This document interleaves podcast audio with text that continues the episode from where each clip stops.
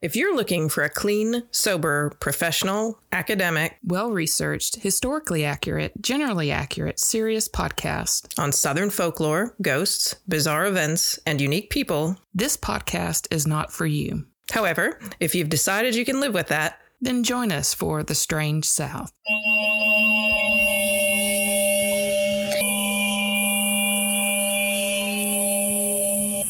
Hi, Patrice. Hi, Courtney. Hi, guys. Thank you so much for these wonderful drinks. Pause. But it's so good. It is so good. It is really This so is good. your brainchild, too. I made this one up. This is mm-hmm. all it it came from Marleah told me yesterday. She said, I have a drink you're gonna make for the show tomorrow. I tomorrow. fucked with everything this and week. I was like, okay. She said, but I can't tell you what it's called because if I tell you what it's called, then you'll know my story. So I was like, all right, just text Mm. her the recipe. So she did. And in that included brandied cherries, cherries Mhm. soaked in brandy. Mm. syrup. So I had to figure out how to make that. She went and bought cherries. I made those. And then as I was researching that, I saw that peaches could be brandied, and I had all this brandy Mhm. syrup left because it's just brandy and sugar, and Mhm. you just make a syrup Mhm. and uh, pour it hot over. And you can them too, but I didn't can these. I just put them in the Mm. fridge. So then I was like, all right, well let's put peaches in this. So I made brandy peaches with the same recipe. Mm. Then today she's like, I'm sorry, I can't do that story this week because I don't have this book that I had to get through snail mail. Oh my God, Marleah! So- Crossing You my fingers. I I thought the theme of this show was not well researched, but I thought about that just yesterday. I was like, I don't, I don't do well with that anymore. I don't just. So- hardcore. I was like, okay, I'll figure something out. So these peaches tasted so good. I, I was like, oh, they're so good. And I knew they would be very sweet, and it's brandy. So then I put a rye whiskey with it, and then some I basil, and muddled that, and then added um, just some soda water on top. So it's Y'all just It's- do not even know how good this is. the Patrice's peaches that I alone. delivered in a jar, just so you know, I delivered like an eight ounce jar that has some crushed peaches in it, and the rest is alcohol. So And be careful. This is It's tea. all liquor. it looks like sweet tea with peaches. It looks like well, peach that's what I tea. thought. I thought at mm. first, I thought that it was like a sweet tea kind of drink, and then I read the note, and she's like, Yeah. "Be careful, it's all liquor." When I saw it in the jar, I was like, I bet she thinks this is already mixed with something. Like, nope, this is brandy with sugar with whiskey with peaches. No, know And that peach brandy syrup that you're Mm. talking about would have been like really fabulous on top of that uh, peach cobbler that Marleah baked. with some Mm. ice cream. Yeah, even oh, anything. I think this is just what we need to do with all fruits. Yes, I'm gonna make some more of this soon. And and now that I have just found uh, my happy happiest moment this weekend was I had to go into the store to get something for the what was it for these drinks? I don't remember. But I looked in the frozen section and found Breyers lactose free ice cream and I got it. I get a Wow. Breyers has Make that? Yes, it's Breyers and it's chocolate and vanilla, lactose free. Wow. I That's had awesome. chocolate last night. It's the first time I've had a bowl of chocolate ice cream in like five years, and I was Mm. so happy. I tell you, Breyers is like one of my favorites. Mine they, too. they make They like the, the vanilla bean. the Yes. vanilla bean Breyers is like the best ice cream ever. If you Yeah. just Spice look, so it's just like cream and sugar and Oh yeah, and, and yeah, that's all it it. is. Yeah, they're not nothing else. It's perfect.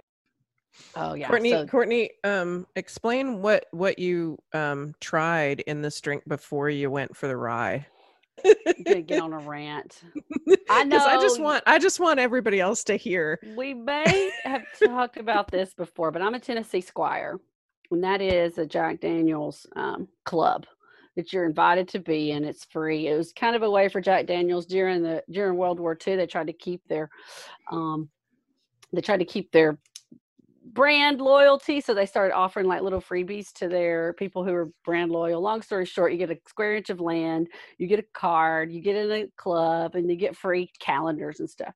So I'm a big Jack Daniels drinker, have been for a long time. And a few years ago, they came out with some different new ones. You know, they were trying to get on Fireball, and then they went with a honey.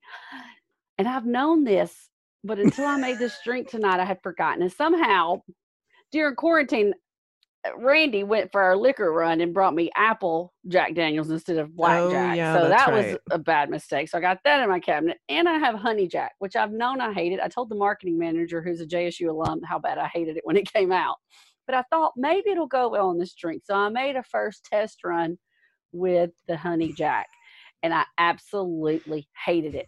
I hated it. I hate honey Jack. I'm sorry if I get my Squire card revoked. It is awful to me. I So is hate it just it, the brand, or do you just not like uh Jack and Honey? It's that it's no, I love to make my own hot toddies. It Okay. is the honey flavor in that Flavor. so. Fake to me. It tastes like Mhm. it's so it's it's a liqueur. I mean, in in Jack's defense, it's not like you know, it's not a whiskey. It's a liqueur, Right. so it has that fake sweetness to me that I can't. Especially now that I'm all bougie and make everything from scratch, like I can't taste fake. it's so gross at the first. So I left it in a glass and told her when she came in, I was like, "You can try this one." I liked don't it. Think this is the yeah. So that's what she drank. I I liked it. That was my first one. I just emptied that shit out. But Mm-hmm. it was just funny though because she just stood she just stood here going, "I hate this stuff. This stuff is absolute shit. I hate this." I gotta bring haven't this had up on air. so I'm gonna have to like. Well, you know, I made our flaming or the time I set things on fire. That was in Mhm. that drink, oh, and I remember saying then I made it, but I hate it. like I, and it almost burned all of us. Yeah. us. that Oh, was the, yeah. no, that was the Cruzan 151 since they don't Oh, make yeah. Yeah. that was rum. Oh. the flame, flaming drinks. I'm gonna Times, drink pod basement. I Oh, Good times in the pod basement. we'll be back one day. I know when I dropped off the drink, Patrice left us some hydroponic lettuce and I gave her a Cherokee purple tomato. So we're all still we're still Gardening. doing neighborly things even though we can't see each other. Mm, yeah. Yeah, my hydroponic lettuce. It looks so good. Well, it's it's been kicking ass. I really only expected to run like a month, and now we're going on over two months now with the lettuce production, and it's constantly been given. So Awesome. I know. Yeah. May explore that further. what else can we make with hydroponics? I don't know either. I've never heard that.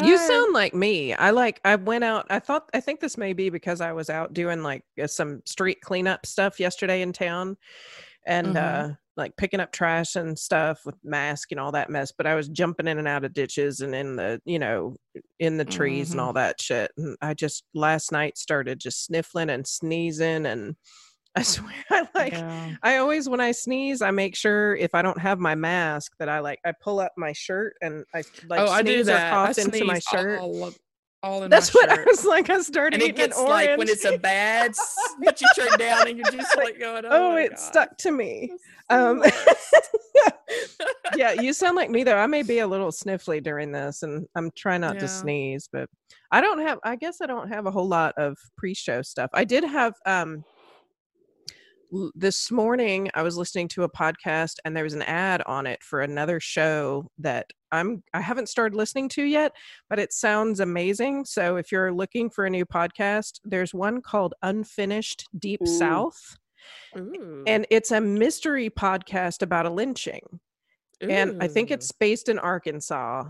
And Okay. so it's it's like going back and like digging into the details of what happened and trying to find out who was responsible and all that kind of stuff. So Oh wow! it's it's fairly new. I think there's only two episodes out, but um if you're looking for something that definitely. sounds fascinating to me, so I'm going to start You know, when you think about, you know, Mississippi, Mississippi burning, uh, you know, all the horrible past as far as lynchings go. I mean, when you think about, you know, the Klan, you think Mississippi, Alabama. Mhm. Um, at least in my mind, I do. I don't really think about like Georgia or Arkansas or Louisiana, even though, you know, I mean, we're just, you know, same landmass, basically.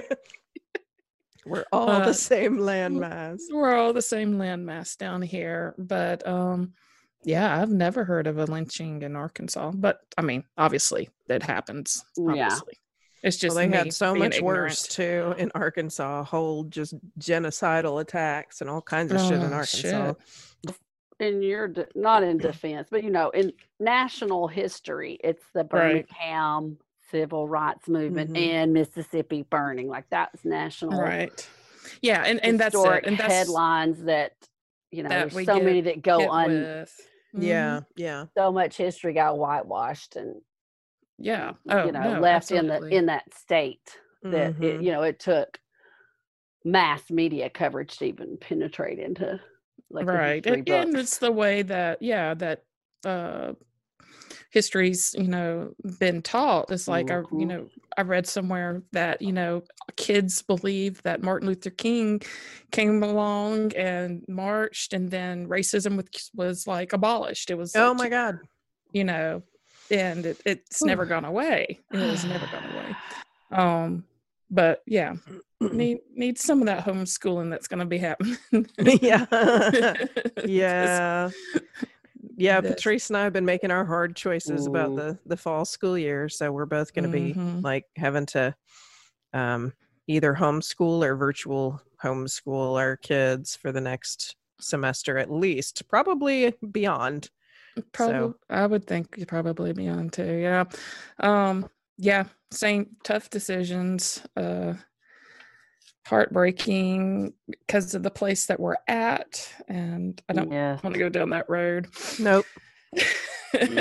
but yes, so you know, it does give us a chance to control some of the content hmm all of the content of what's learned and and i do like that um to kind of fill in some gaps that have happened hmm but um yeah it's gonna be it's gonna be a shit show this fall. Just a. Temporary shit show. Temporary shit show. Yeah, show. I keep telling myself that too. When I'm going to be around 300 people per day, starting in uh, uh 29 days. So you know, I keep telling myself it's going to be okay. Don't panic, and then I panic, and then I go, no, don't panic. It's okay.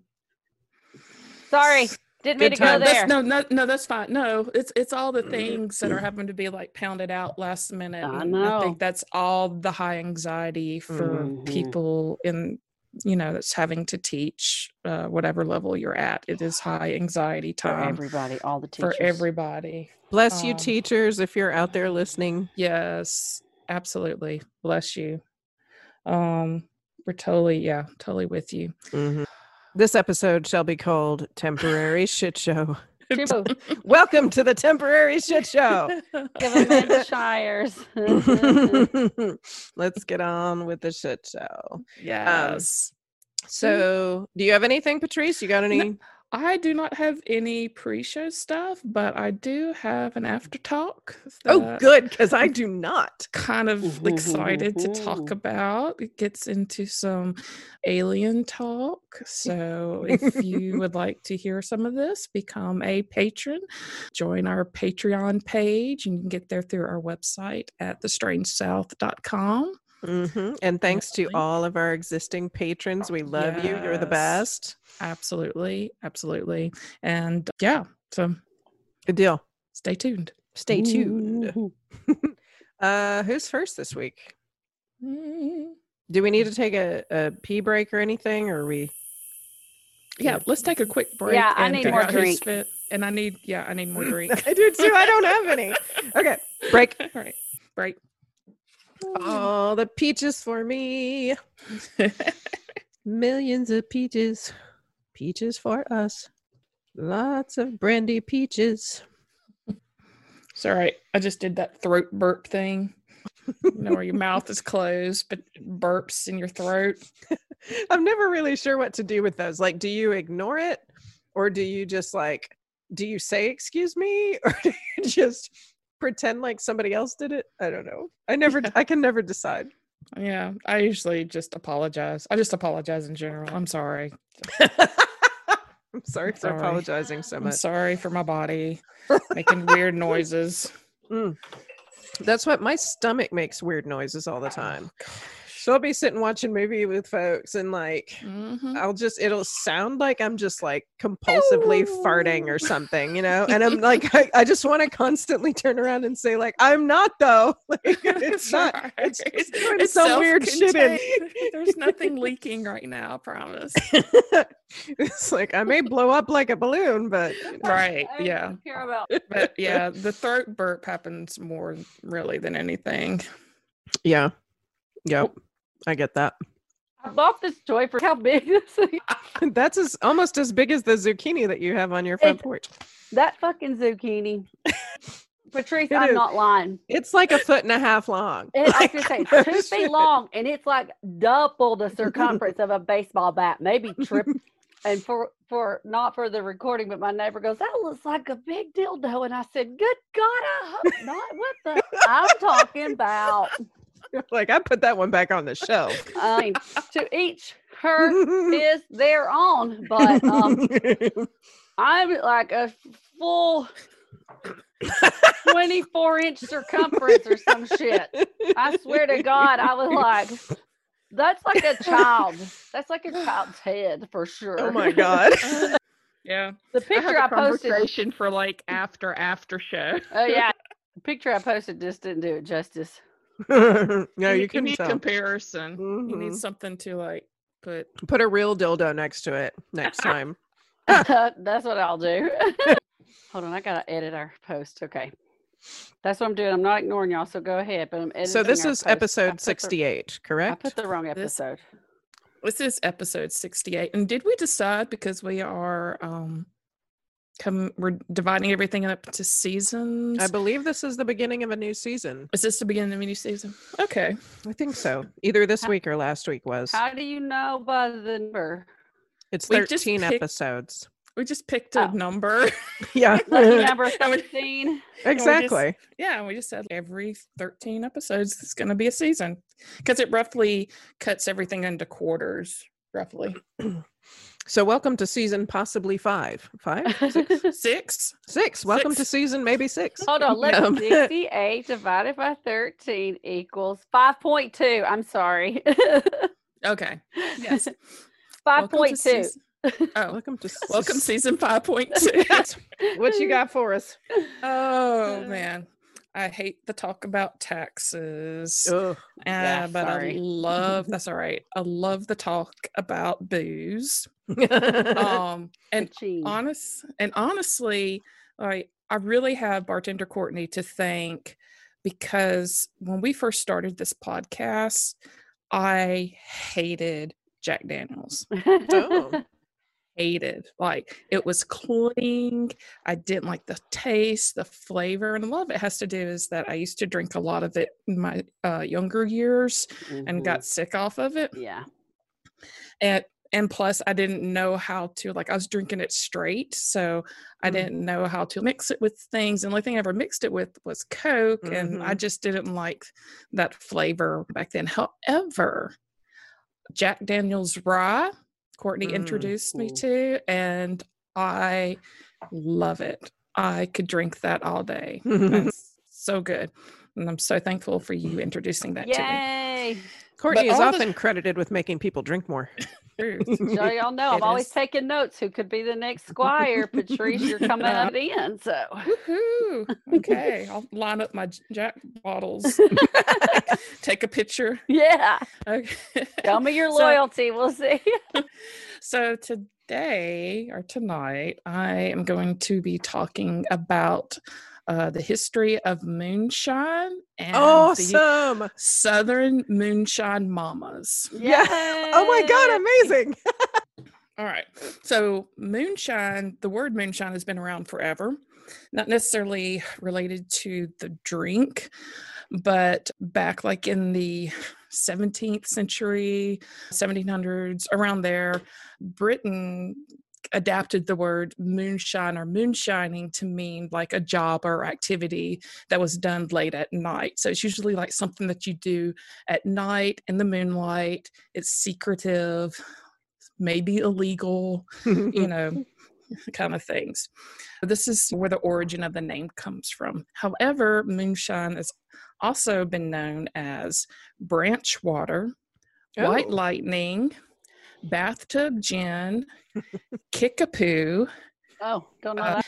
yeah, Happy Sally, Ruck, Ruckus Juice, Joy Juice, Hooch, Panther's Breath, Mountain Dew, Hillbilly Pop, Skull Cracker, Bush Whiskey, Stomp, Mule Kick, Cat Daddy, Cool Water, Old Horsey, Rot Gut, Yeah. Wildcat, Rise and Shine, Splow, Splow. as it's, it's gonna explode. That sounds like, that sounds like a euphemism for something entirely different to me. Corn liquor and then just plain old so how it's made obviously there's many different recipes for moonshine.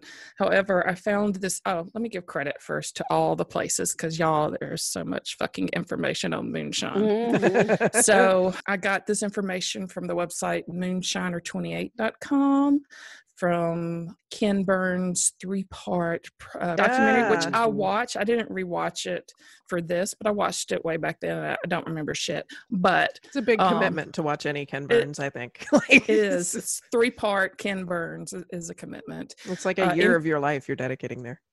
Oh, for sure.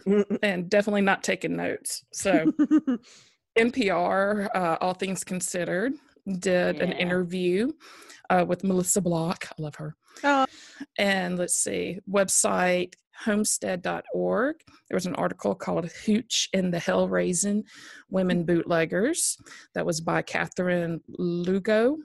And then How Stuff Works, basically. And that's some of the, th- I think I pretty much hit everything that I used for my research. All right, so how it's made. So there is actually a, unbeknownst to me, because I am literally over 20 years without cable. So I haven't had cable Wow. in such a really long time. Mhm. There's a discovery show like reality TV called Moonshiners that has been going on since 2011. So a really long time Cool. and one of the guys that is on there name is named Jim Tom, and he's a local North Carolina moonshiner. Real quick before we get into this, because I have so many little side stories. Jim Tom, Um, and he's in North Carolina. I know. Okay, I think. I Yeah, he's a North Carolina moonshiner, and I looked up his picture, and he looks exactly what you would picture in your head that an Appalachian moonshiner would look like. I mean, he is a caricature of himself. And that really reminded, that kind of like sent off a little side spark about this woman who lives in Columbus, Mississippi, where I'm from. And and it's all about Southern characters, right? It's like you know of these personalities that you run across in the South who are literally caricatures, Mm. traditional Southern, what you think of, right? Or they're just like a little weird, and but everybody accepts them, kind of just that thing. And that's the way the, the Jim Tom felt to me, and that reminded me of this lady in Columbus named Edwina Williams. Well, in Columbus, everybody knows Mother Goose. And Edwina Williams is Mother Goose. You can walk around, you'll find her in schools, reading books at the library, you'll find her downtown shopping, and she's always dressed up in full Mother Goose Wow. and she is always in character. I have never run into her where she is not in character or not dressed up. I may have run into her once later on where she wasn't dressed up, but she was still in character.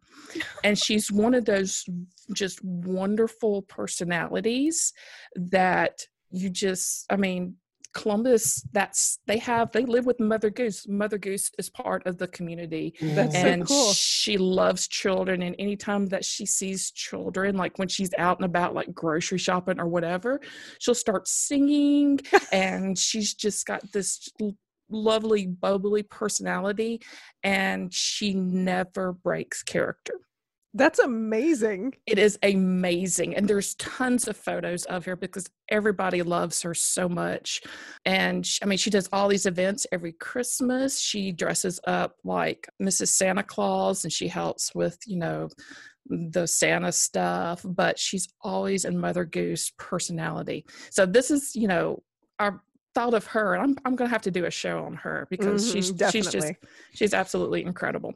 But anyway, getting back to Jim Tom talking about how moonshine is made. Of course, there's you know several different ways to do it, but basically he says you fill your barrel on up with water, put about 60 pounds of sugar in it, and a gallon of sprout malt corn. And that's what he says. That's just sprouty corn to make it work and cover up. After about four days, it'll be ready to pour back in the still and run through. The mash is then heated up to about 175 degrees in the pot where it, the vaporization occurs and it flows into what's called a thumper or a doubler, which acts as a second uh, distillation.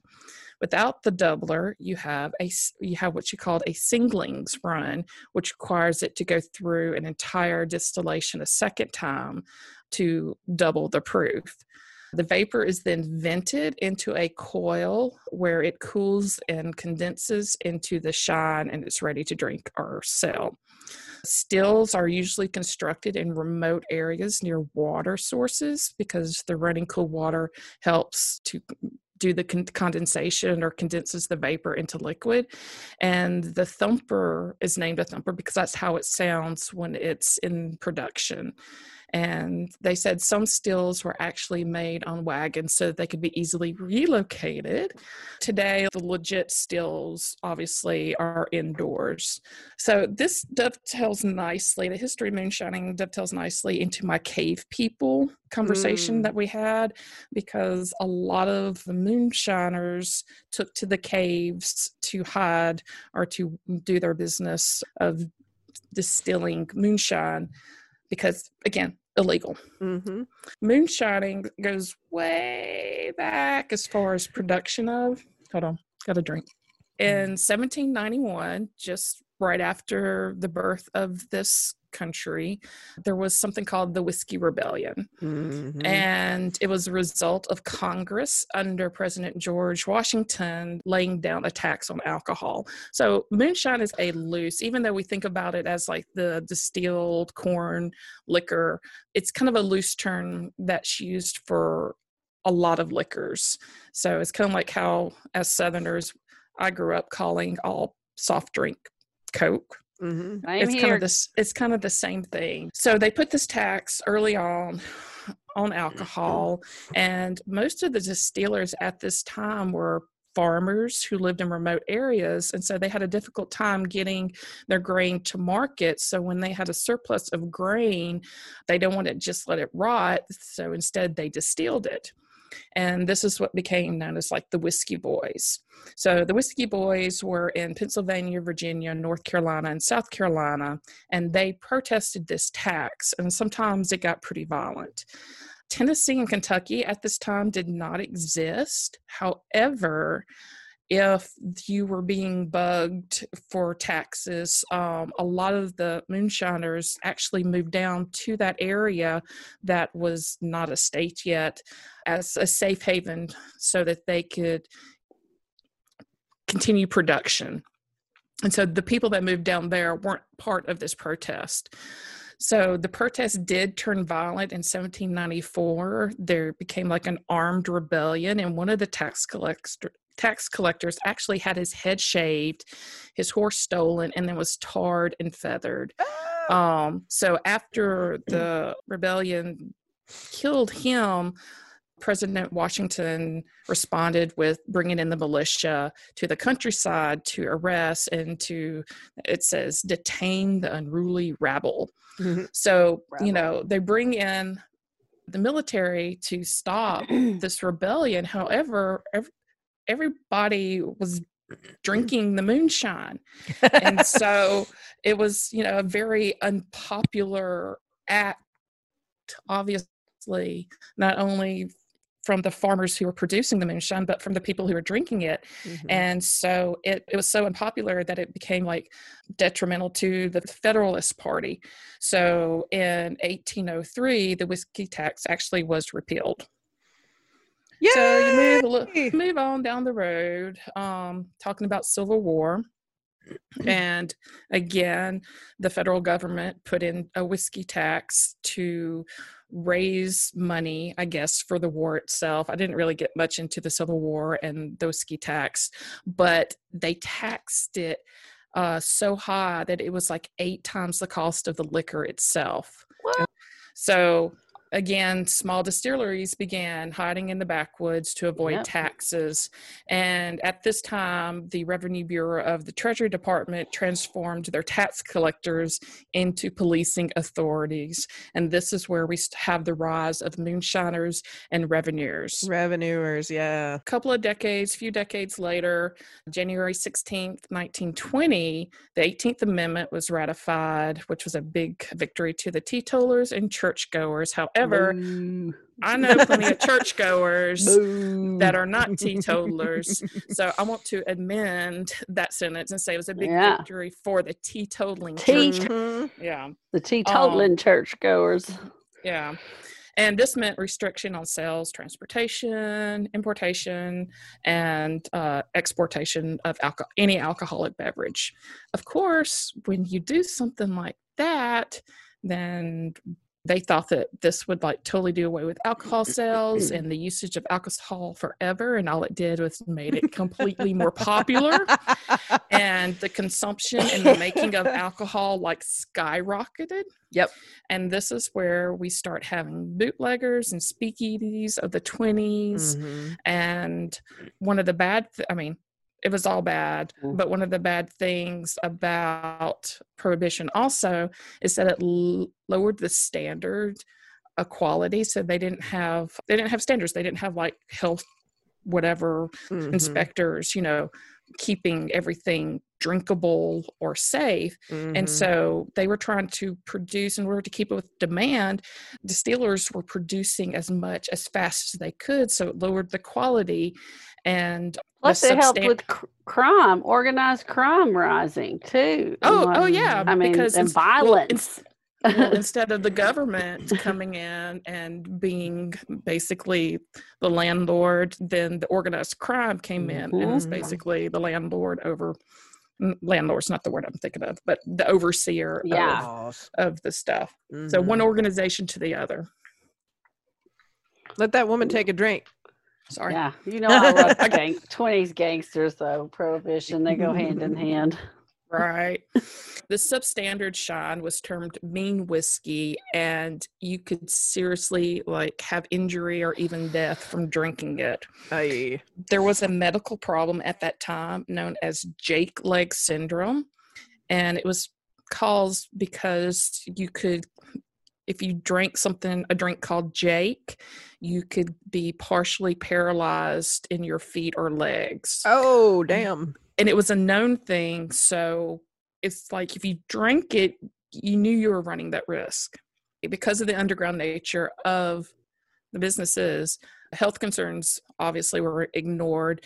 Contaminants bacterial poisonous additives were sometimes a potential danger for all the customers so you were Mhm. literally taking your life into your own hands if you didn't have a reputable moonshiner that you were purchasing from hmm the term moonshine came from the British 17th century, and it became known like the person was a moonshiner, person that ran the still.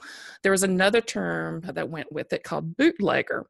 And this term came from early colonists who hid the liquor literally in their boots in order to smuggle it to the Native Americans. Oh, wow. Now, why they were having to smuggle booze to the Native Americans, I'm not really sure. That's something I didn't read up on. Maybe somebody can tell us about that later, or maybe I can read it, or maybe not. Um, so, you know, they, they put it in their boots. little sidebar story. This reminds me of a student I had at Mississippi State. And his name was Rob. And he was like this really tall guy.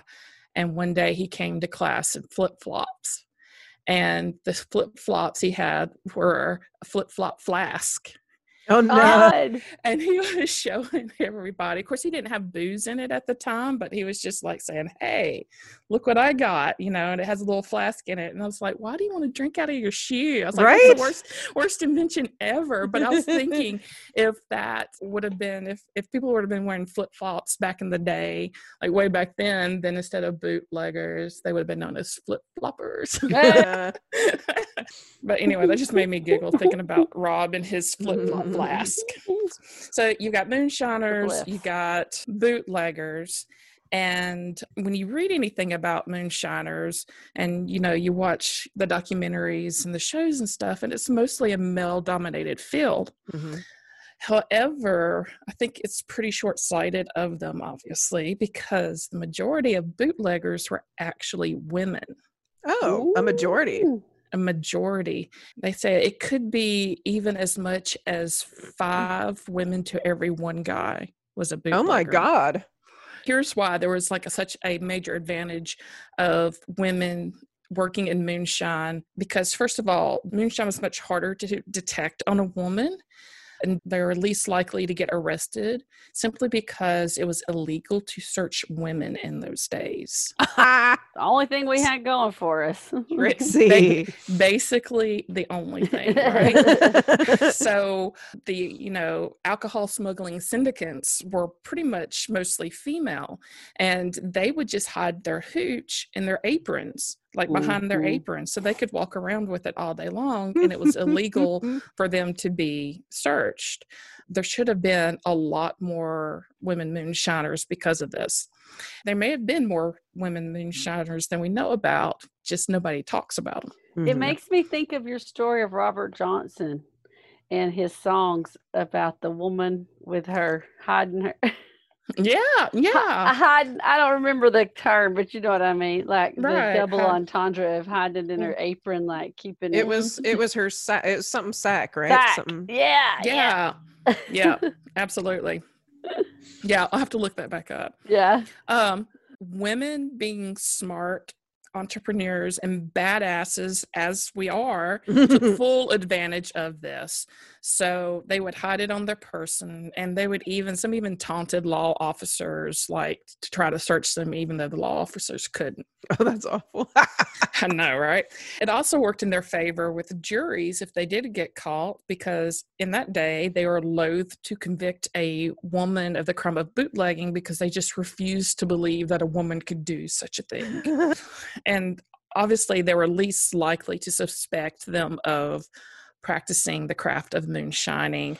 And obviously, history tells us, although not as often, I'm sure, as it happened, that it did happen. I think the reason that we don't hear as much is because women are can keep a low profile and they're not confrontational. Mhm. So they're not out there being machismo and, you know, doing stupid shit. Showing off their dick. Showing off the dick or, or their zucchini, whatever if they did get called, there's instances of a woman or women getting caught and the law not believing them because they didn't really think that a woman would be able to run a steal. So they would always like blame the husband or blame the brothers or their fathers, you know, when it was a woman running the steal. Mhm. Many times, male bootleggers would hire women to ride along with them. They were less likely to get stopped if a woman was in the car with them.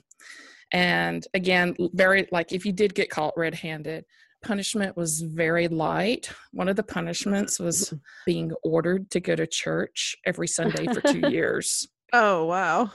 That's that's pretty bad, uh, actually. yeah. That, that's, that sounds horrible to me, but I'm being Anyway. bad. I'm sorry. no, that's all right. don't, don't apologize. Don't apologize. Well, we've we've all been to that that church service. That, anyway, Most of my childhood, I was there. So, one famous hooch making grandmama was known as Maggie Bailey, the queen of mountain bootleggers.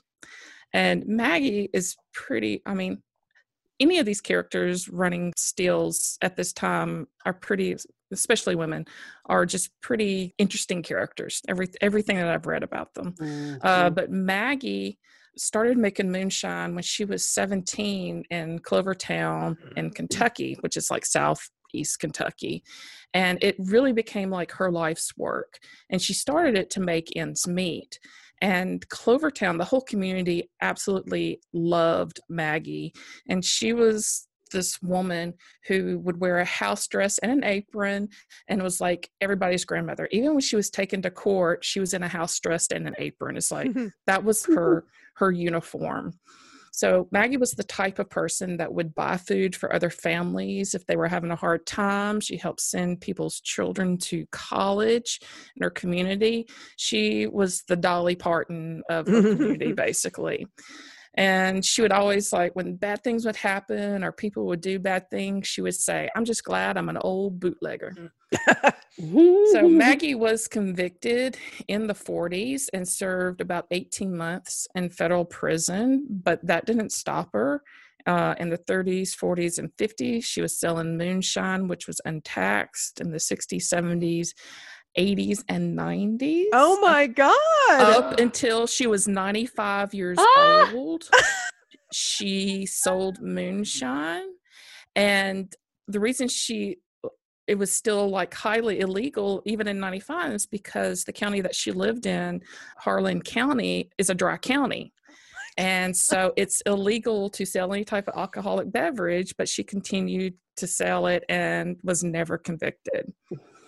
And oh I- my God, she's amazing. I know. Well, I used to live in a dry county, and it really it just means you have to drive to the other county to buy your liquor, which Yeah, is that's really what I- inconvenient. yeah, like it solves nothing. I never it solves understood. nothing. It's Dry ridiculous. county is a dry county still. Uh-huh. Where I grew up, it's still a dry county.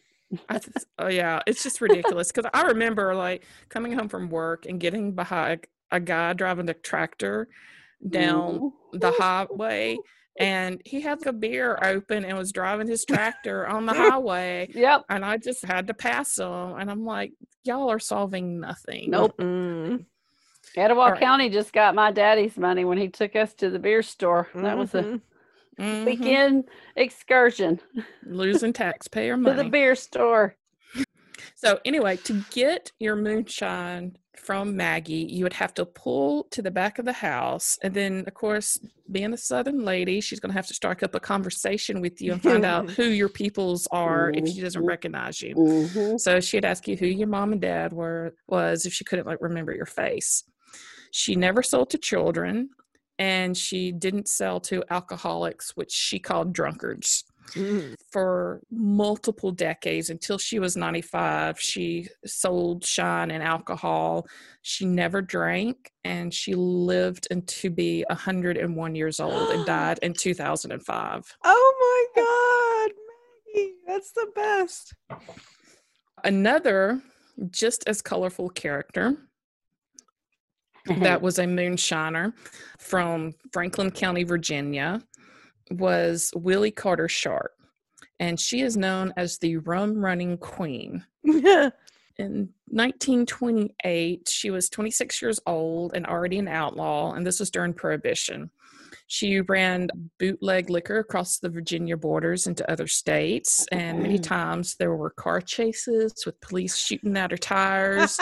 and that's when the police actually dubbed her the rum running queen. Between 1926 and 1931, she hauled over 220,000 gallons of moonshine, of her homemade moonshine, mm. and loved every minute of it. She was a fucking spitfire and adrenaline junkie. Like she loved the car chases. and when she finally got caught, she like mesmerized everybody, all the spectators at her trial, not only with her stories of like the chases and stuff, but she had diamonds in her teeth. I mean, she was just like she had a grill. in 1920. She's a regular like OG, right? She's OG for sure. OG. Okay, so she did actually get caught, and there's a book. There's a moonshine book, and I'll put a link to it that I saw um, that they were marketing on Facebook, and the, the guy was talking about Willie Sharpe. And somebody replied to him, and he was like, Yeah, my dad used to live in the same neighborhood as them. And he said, that they would shoot like the cops would come and she would back out of the driveway right when the police were there right in front of them where they would have to stop and then go really slow weaving back and forth so that the uh, runners the people working the still could actually run or the people that were actually bootlegging could actually run away and not get caught so she sounds like a very colorful character and, and that adrenaline rush. And I think that's a, what a lot of people that were in bootlegging that were just, you know, not necessarily doing the still stuff, but they were, you know, running the moonshine. That adrenaline rush really spoke to them. And this is something that came up in the prohibition i think how moonshiners just like the run running rum running queen that she learned how to drive fast learned how to handle herself in a car. And so these people that were doing this on their off days they would actually like race against one another because they all souped up their cars. And this actually led to the creation of nascar no, so yeah, uh, moonshine and NASCAR basically go hand in hand. It was actually a moonshiner that gave the seed money to Bill France to start NASCAR. So, you know, NASCAR comes from moonshining here, and it, it totally makes sense. Mm-hmm. Uh, fast cars to get away. Mm-hmm. Fast cars to get away. They were like really pushing the envelope of what could be done with the car mm-hmm. in order to supercharge them.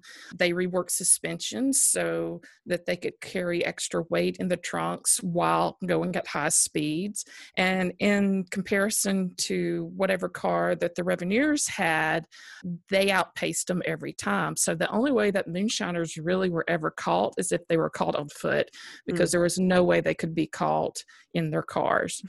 their favorite engine was a Cadillac ambulance V8 engine, which happened to be like the biggest engine at the time. One of the most famous like NASCAR moonshiner well, actually was the son of a moonshiner, was Junior Johnson. So Junior Johnson was 14 years old when his dad hired him to run moonshine in North Carolina. And he spent a lot of time getting chased by the revenuers. He got caught, had to serve like 11 months in federal prison, but then he just like easily split off from doing moonshine runs and because of his driving skills and his knowledge of fast cars and how to make fast cars, he became like a racing legend in NASCAR and is in NASCAR Hall of Fame. Oh, cool. Even though he did go to federal prison, like in 1983, President Ronald Reagan pardoned him from his moonshine conviction. All right. Cool, so after Prohibition, World War II, in the 50s, moonshine was very much prevalent still in the South. And like in the 1960s, there's like 72,000 stills were destroyed by the federal agents in North Carolina, South mm. Carolina, Georgia, Tennessee, Alabama, and Mississippi. Basically, all the southern states. Mm-hmm. Liquor making was still highly illegal. Even now, people are being arrested for making white liquor. And the reason mm. You can be arrested for making moonshine is because moonshine comes in two flavors, which is legal and illegal. Mm-hmm. and the main difference is one is taxed and one is not. Yeah. So that is the main difference between making illegal and making legal moonshine is how much money you give the government. Mm.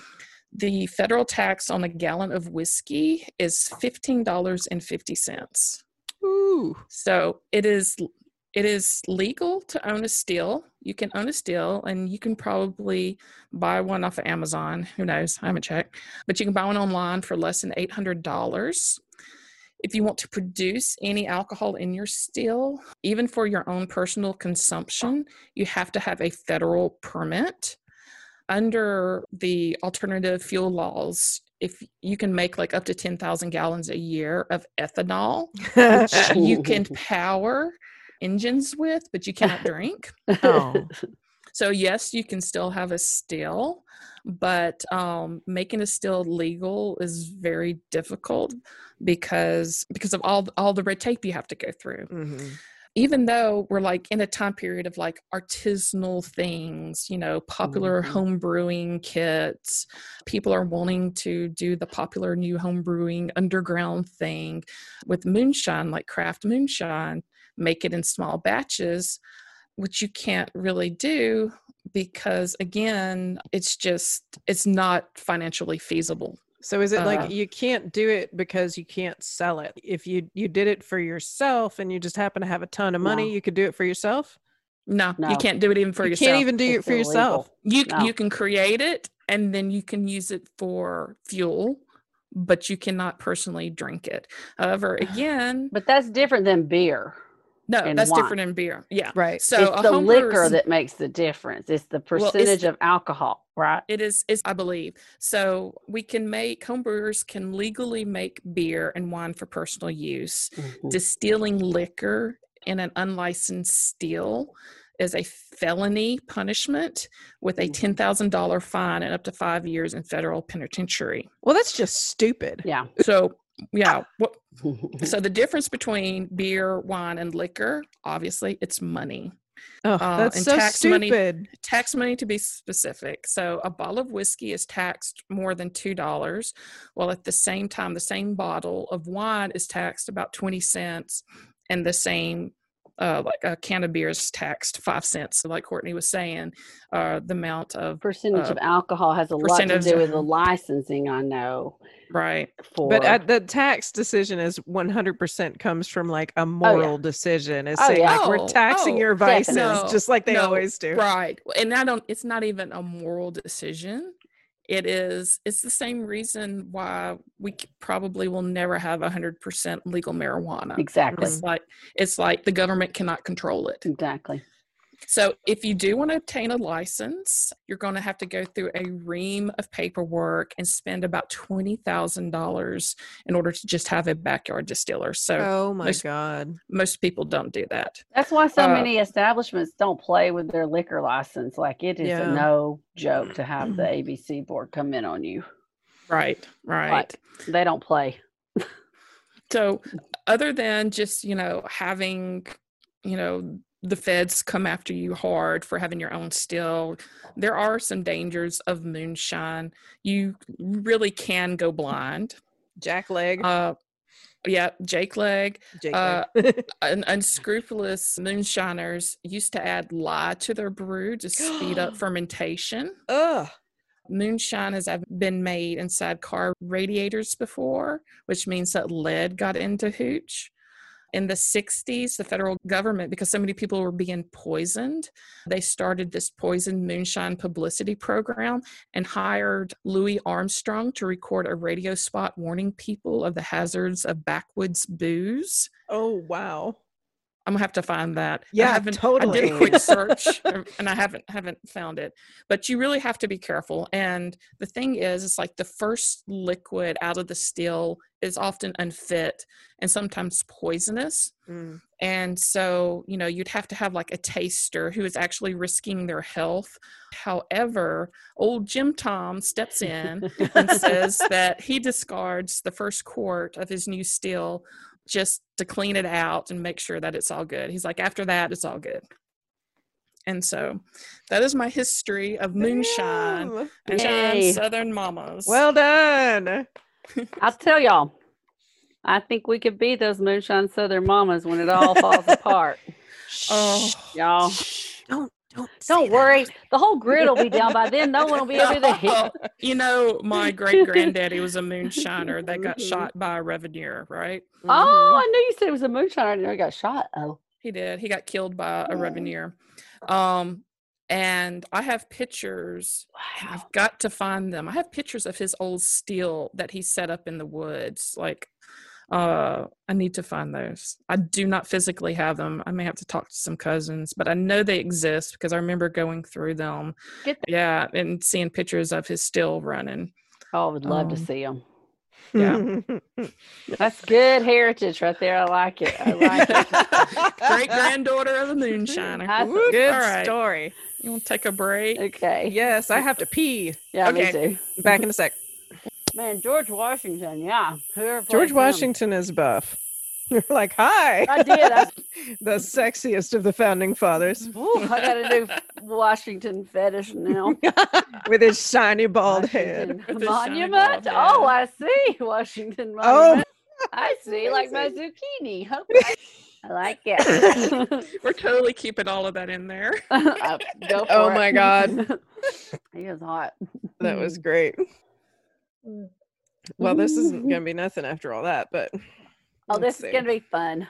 Oh, uh so so i have a story that it crossed my radar when i first did the james leininger case the the little boy that was like said he was a reincarnated fighter pilot right. Okay. and it was because i remember being completely floored that there was a division of parapsychology at the university of virginia Oh, because i was like oh my god like s- p- people at universities study stuff like this and so i started kind of looking around for other like parapsychology organizations and found multiple ones across the south and i found um, a couple of like kind of poltergeist stories that were Mm. related to one researcher and Okay. so this was one of those so it's in 1984 excuse me that was a real burp not just a throat burp okay. um, also, I got Ritz crackers down my shirt, so I'm just gonna be itching, itching my boobs this whole time. Um, so in October 1984, William Roll got a call at his house in Chapel Hill in North Carolina from an Indianapolis newspaper reporter. Um, the guy's name was Mike Harden, and he'd been referred to Roll by the Duke University Parapsychology Lab Okay. um, because Roll was the director of the Psychical Research Foundation, which was a privately funded kind of offshoot of Duke's organization. Um, so North Carolina is kind of a hotbed of this stuff, just so you're aware. but um, okay. Mike, Mike Harden told Roll that he had seen, he had experienced something that he couldn't explain, and he was asking for Roll's help. So the year before this, like Harden had interviewed a couple in uh, Columbus, Ohio, named Joan and John Resch for an article about foster care for the Columbus Dispatch newspaper. And that's the paper that Harden works for at this time. So the Resches had fostered 250 kids um, over a bunch of years. They were really well respected Wow. in, I know, like lots, right?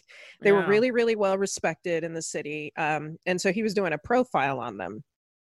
And they had recently called him again because these weird things were happening at their house and they didn't know what to do. so, this is how the Indianapolis Star described what was happening at the Rush House. And my sources are pretty widespread, but the Atlanta Journal Constitution, Indianapolis Star, the Columbus Dispatch, um, Murderpedia, Vice, Unsolved Mysteries, um, the magazine The Atavist, which I'd never heard of, but I'm going to be looking at again. Um, so those are the primary sources, but this was from the Indianapolis Star.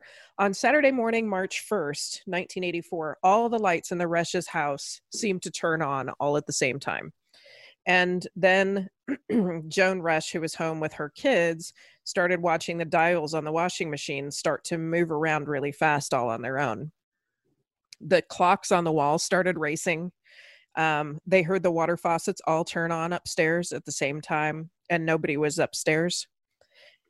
So the husband, John, got home from running some errands, and he's like, This is some weird power surge you know I'll call i'll call the power company so the power company comes out sends two guys they don't find anything wrong with the power um, and when they left all the weirdness started back up again the Rushes claim that they saw a television and a radio that continued to play even after John took the cords out of the wall. Um, so, you know, John's like, okay, I called this electrician, a guy named Bruce Claggett that John knew from work and um, Claggett is 54 years old. He's a churchgoer. He's a, he doesn't believe in anything supernatural, paranormal. That's not you know Christianly supernatural. Um, but he um, so he initially kind of just assumed something had gone haywire with the switch box at the house. Um, he didn't believe what John was saying about the TV and the radio keeping playing and all this stuff. So um, but um, you know, he started going on, and and Claggett's walking around the house, realizing the lights do keep turning on and off, and he can't stop them. Um, so Claggett like he's walking around the house trying to figure out why the lights are turning on and then the garbage disposal cranks up on its own. Nobody's near the switch. The kitchen light comes on. There's nobody in the kitchen. So he decides that okay this is where i'm going to test this. I'm going to put tape over all the light switches and see what happens. It didn't Or how solve- about yeah, how about just hit the breaker? yeah. Well he was i guess because he was trying to figure out like i guess the switches were were flipped also. So he was like so he put l- he put tape there and then the lights kept on switching on and the tape would vanish. Oh, so um you know I mean, the whole unplug unplugging still going on was enough for me. Yeah, yeah. right. Like, Yeah. electricity doesn't just do that. yeah Right. so after he left things continue to get weirder like a baby's crib without the baby in it thank god like a doll Whoop. baby's crib leaps into the air um Peace out. placemats th- start flying chairs start shifting around the Yikes. table an end table just flips end over end through the living room a champagne glass comes out of the dining room and scat- smashes against the stove um, and at this point they're like okay so they call the police and two officers police officers come and search the house and they even pull their guns at one point but they don't find anything. I don't know what they're looking for like i don't know what the police would do but one of them who believed in spirits told joan rush if these things keep happening you're probably going to need more help than the police department. So the rushes like not sure what they're supposed to do. They begin putting their kids to bed and when they tuck in their 14 year old daughter tina all the weird activity completely stops the next day all the chaos starts up again. The rush's grandson comes to visit and while he's there he watches a chair chase tina around the living room like roll like flips on its side and rolls after her while she's running away. There are candles flying pictures on the walls falling off and rocking on the walls. Um john's feeding one of their infant foster children in her high chair and the chair starts to move by itself and he can't keep it in one place.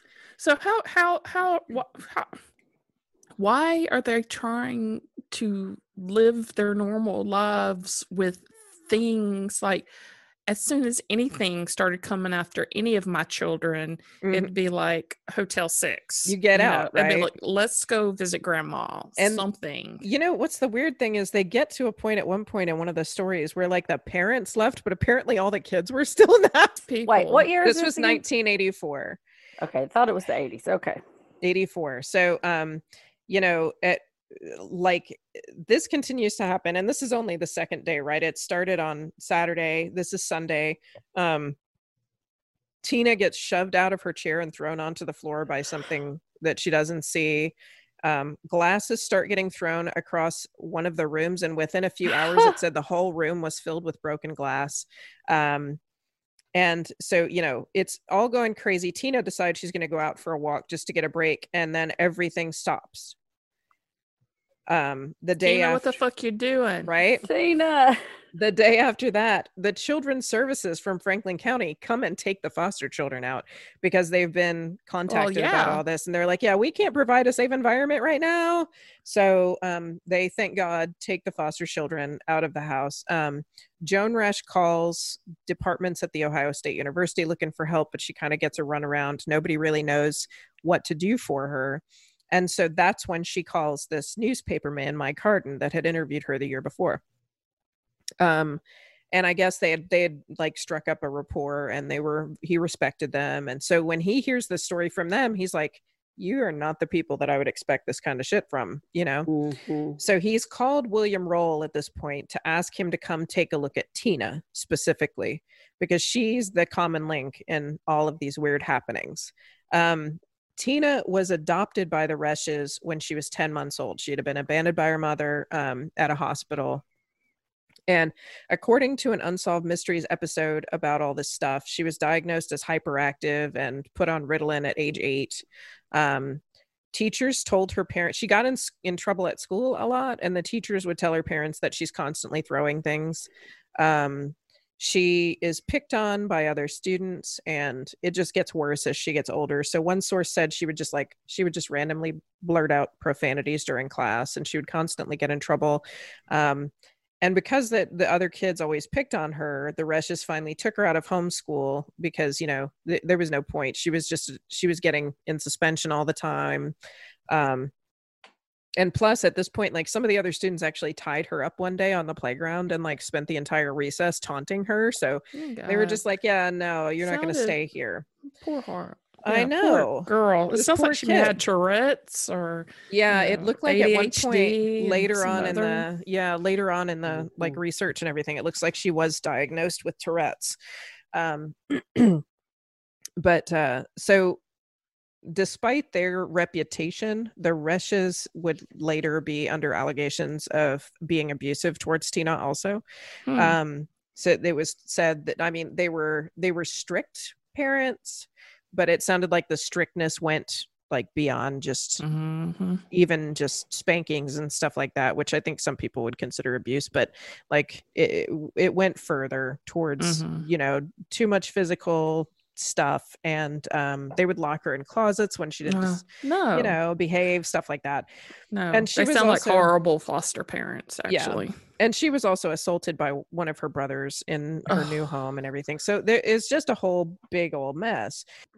Um so like initially it's kind of a relief for tina to be taken out of school because she's not being harassed by her classmates anymore Mhm. but um now she's cooped up with her family all the time Mm, with no way to you know get away from anybody. She's inside all the time and um so being cooped up with these people that aren't very kind to her to begin with becomes its own problem and one source says that all the trouble that started on march 1st started because tina was having a fight with her parents and she had been threatened with a whipping and she grabbed a knife and that's when the clock Mm. started to race Mm. so when the Rushes ask um, Mike Harden, the reporter, to come into their house to see for himself what's happening, he he brings a photographer, Fred Shannon, and um, all the action that he sees in the house is centered on Tina.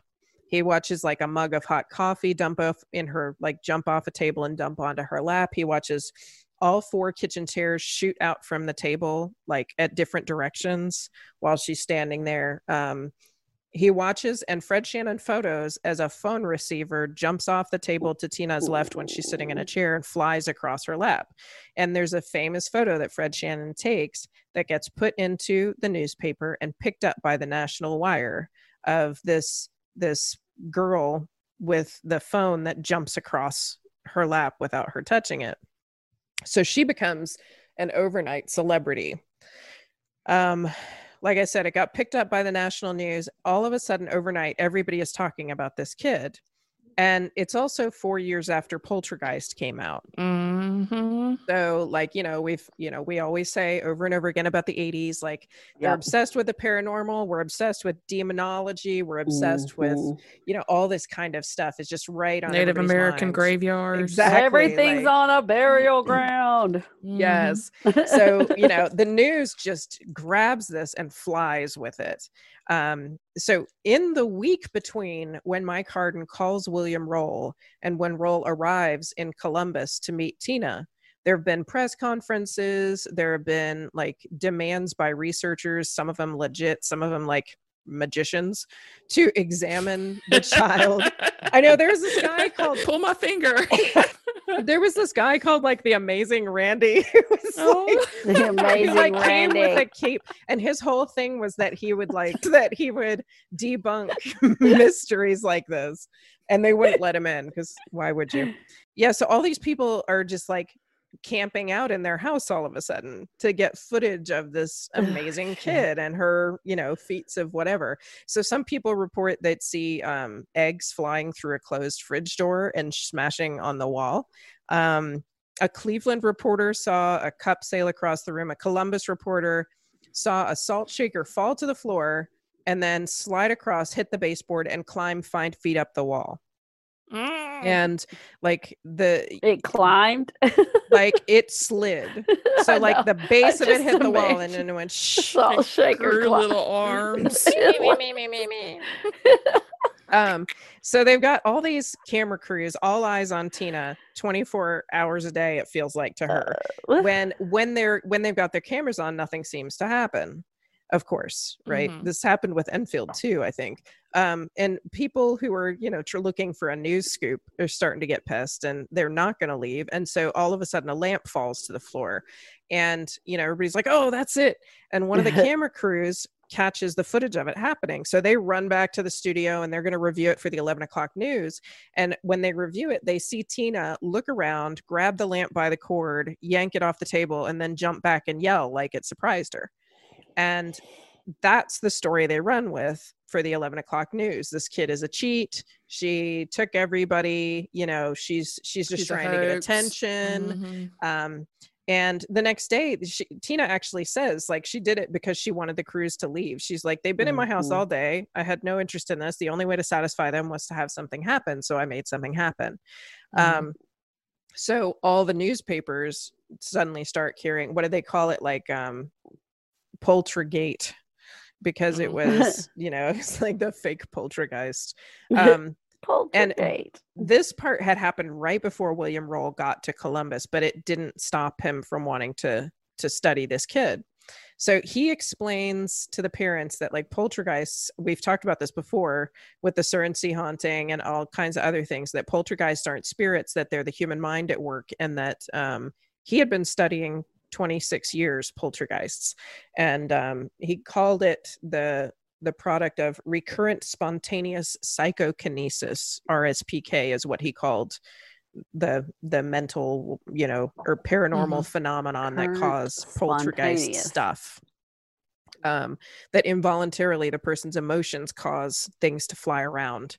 Right. and he said it's you know like we've said before it's often associated with adolescents like tina who are under a lot of stress. So Mhm. they happen to have extra rooms right now because all their foster kids have been taken away. And um, so they say okay well if you want to study her come and move into our house and study her. So roll stays at the rush's house for three weeks.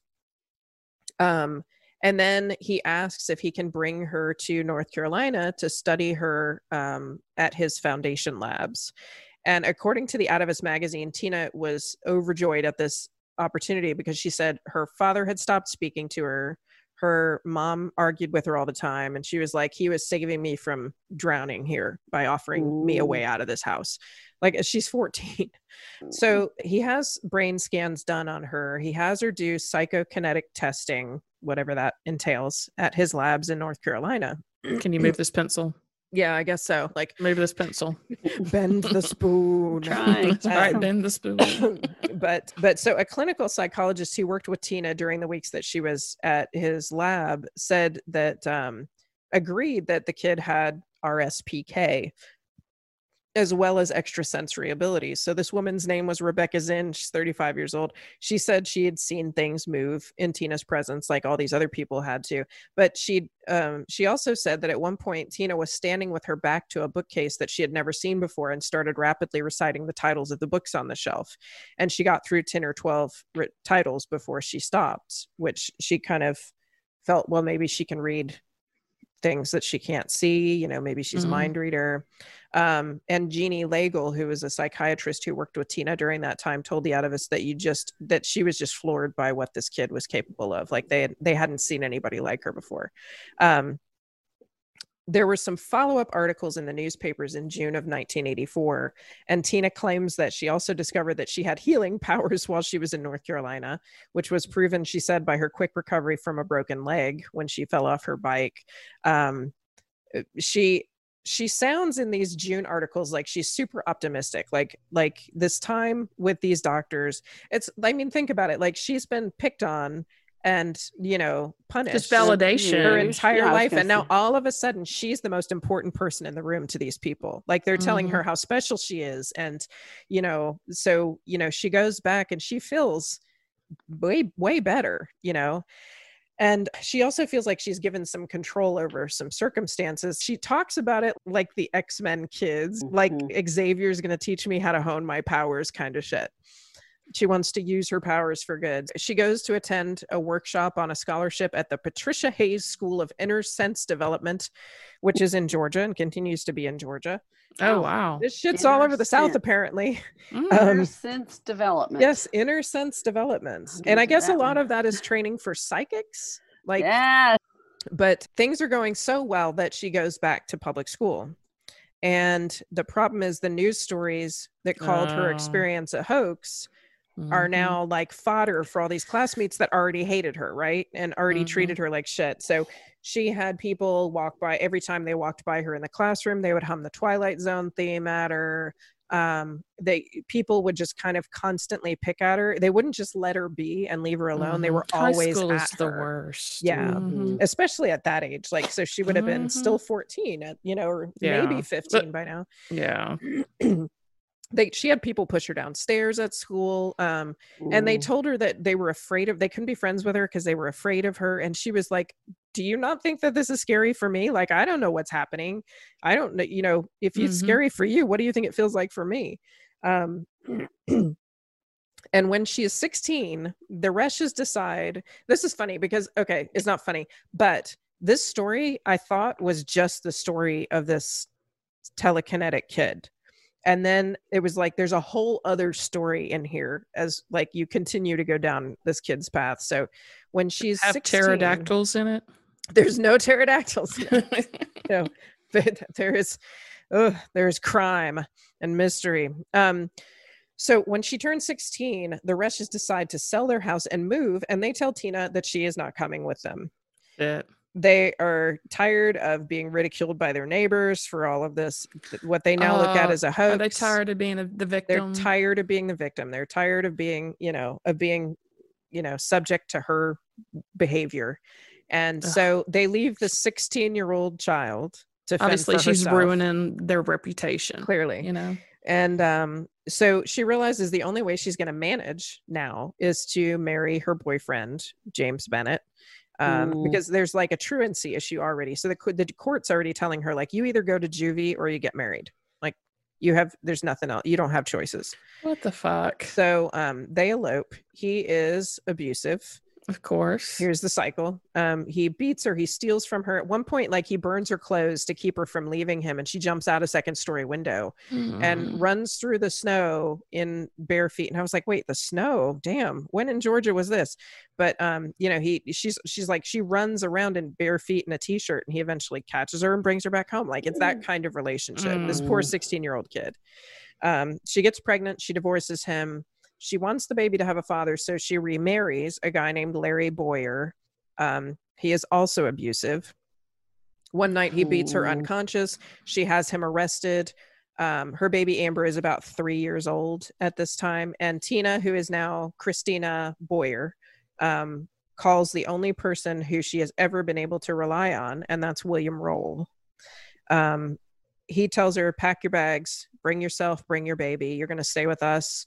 Um, he and uh, the psychiatrist who was impressed with her abilities and everything, um, they have moved together to Carroll County, Georgia, close to the university down there. And um, so he he's like just you come you stay with us. And so they start giving her kind of parenting tips. Um, she starts taking nursing classes.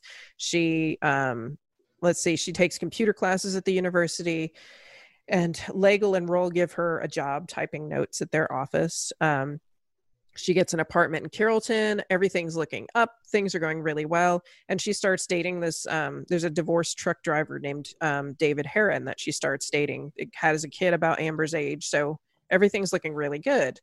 Um, and then one day, like Amber isn't feeling well when Tina has to go to work. So she asks Herin if he can keep her while she goes into the office to type more more notes.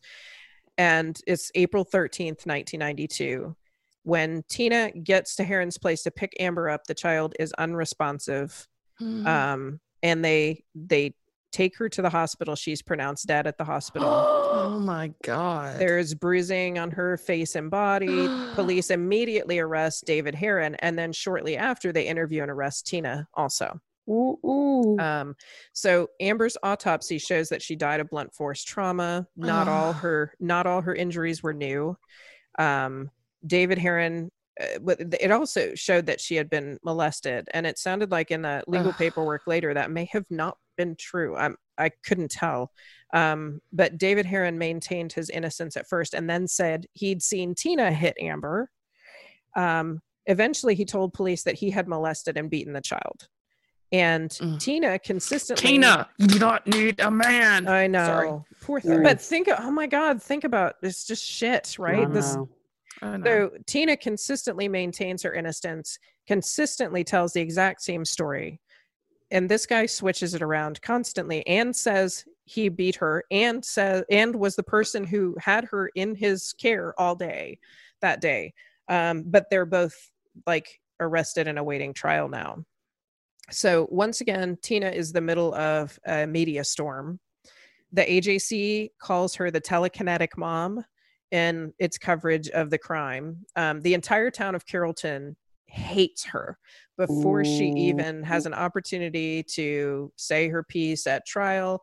They she is the scum of the earth to them. Like the media reports dozens of calls had been made to child welfare at different times claiming that Tina was abusive. They say that they find a video of her dancing topless at a neighbor's house. I mean, and these are things that are true, but there were um there were circumstances surrounding that. There were tons of calls to um to child welfare welfare complaining about her treatment of her child. They were all from her ex-husband who was trying to Mhm. control her life and Mhm. punish her for leaving him and all of Mhm. them had been researched and all of them had checked out fine right. but that's not what showed up in the newspaper hmm so this this poor thing she waited in jail for a trial date for two and a half fucking years she was in jail without a trial for two and a half years william roll was the one person who advocated for her while she was in jail. Um, the system just completely failed her. She received no care for illnesses. She got the flu. Nobody did anything for her. She got no no care for dental problems. She was depressed. Nobody treated her. Um, she com- claimed that she was mistreated in jail.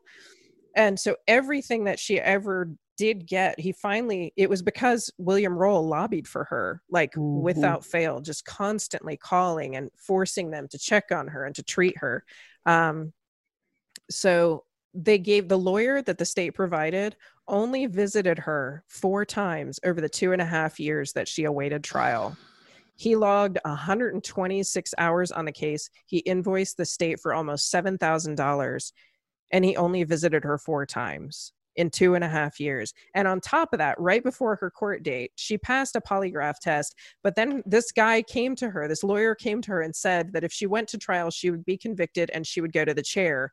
So he told her that the only way she could stay alive was to take an Alford plea. What the fuck? Right? She This- wasn't going to the chair. They had no Mm-mm. solid evidence. It was a mess. And this guy said you have to take an Alford plea, which is a plea that allows it's a weird Supreme Court shit like from 1970 that they you can Mhm. take an Alford plea and it basically like you say I didn't do this.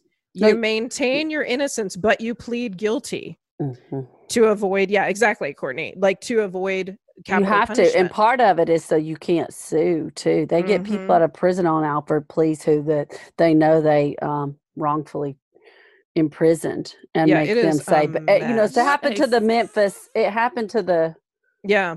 the ones that, and it also is part of a the staircase. Anyway, That is some fucking bullshit. Is it not? And so this so she she decided because this is the only advice she's getting. And then he says you're to you're to die if you don't plead guilty under the Alford plea. So that's what she does and I she gets there's a, a special place in hell for people like Oh, that. Oh, I know. I know. Sorry. And she she gets a life sentence plus 20 years. She is 25 years old. Fuckers. 25 years old at this point. And at the same so okay, she gets convicted and the state tries and convicts David Herin too. Not for murder, not for assault, but for cruelty to children. And the guy, this guy who was actually with the child when she died, who admitted to beating her and molesting her, got 20 years in prison and went out on parole in 2011. And Ugh. Tina was called to testify and the lawyers during his trial like used her history as a telekinetic teen to mock her while she was on the stand like it is absolute bullshit the way this oh woman was treated by the justice system. So Well, treated um, by fucking everybody. by everybody, right? Except for William Roll except and for William and Rolls. Legel. Yeah. Like, and unfortunately, he has passed away now. But he advocated for her every step of the way up until he died. He advocated for her, and he wrote a book. Um, it was called Unleashed of Poltergeist and Murder. I think is the name of the book, and I'll leave a um a link to it, of course, so you can get it on Amazon. That tells like his side of her whole teen years stuff, but also tells like it really. It's like she didn't do this. You know, the book is like his defense of her I was gonna say, is this the book you ordered or no, the book that I ordered was not- for a whole other story. Hopefully, I'll get it so I can do it next week.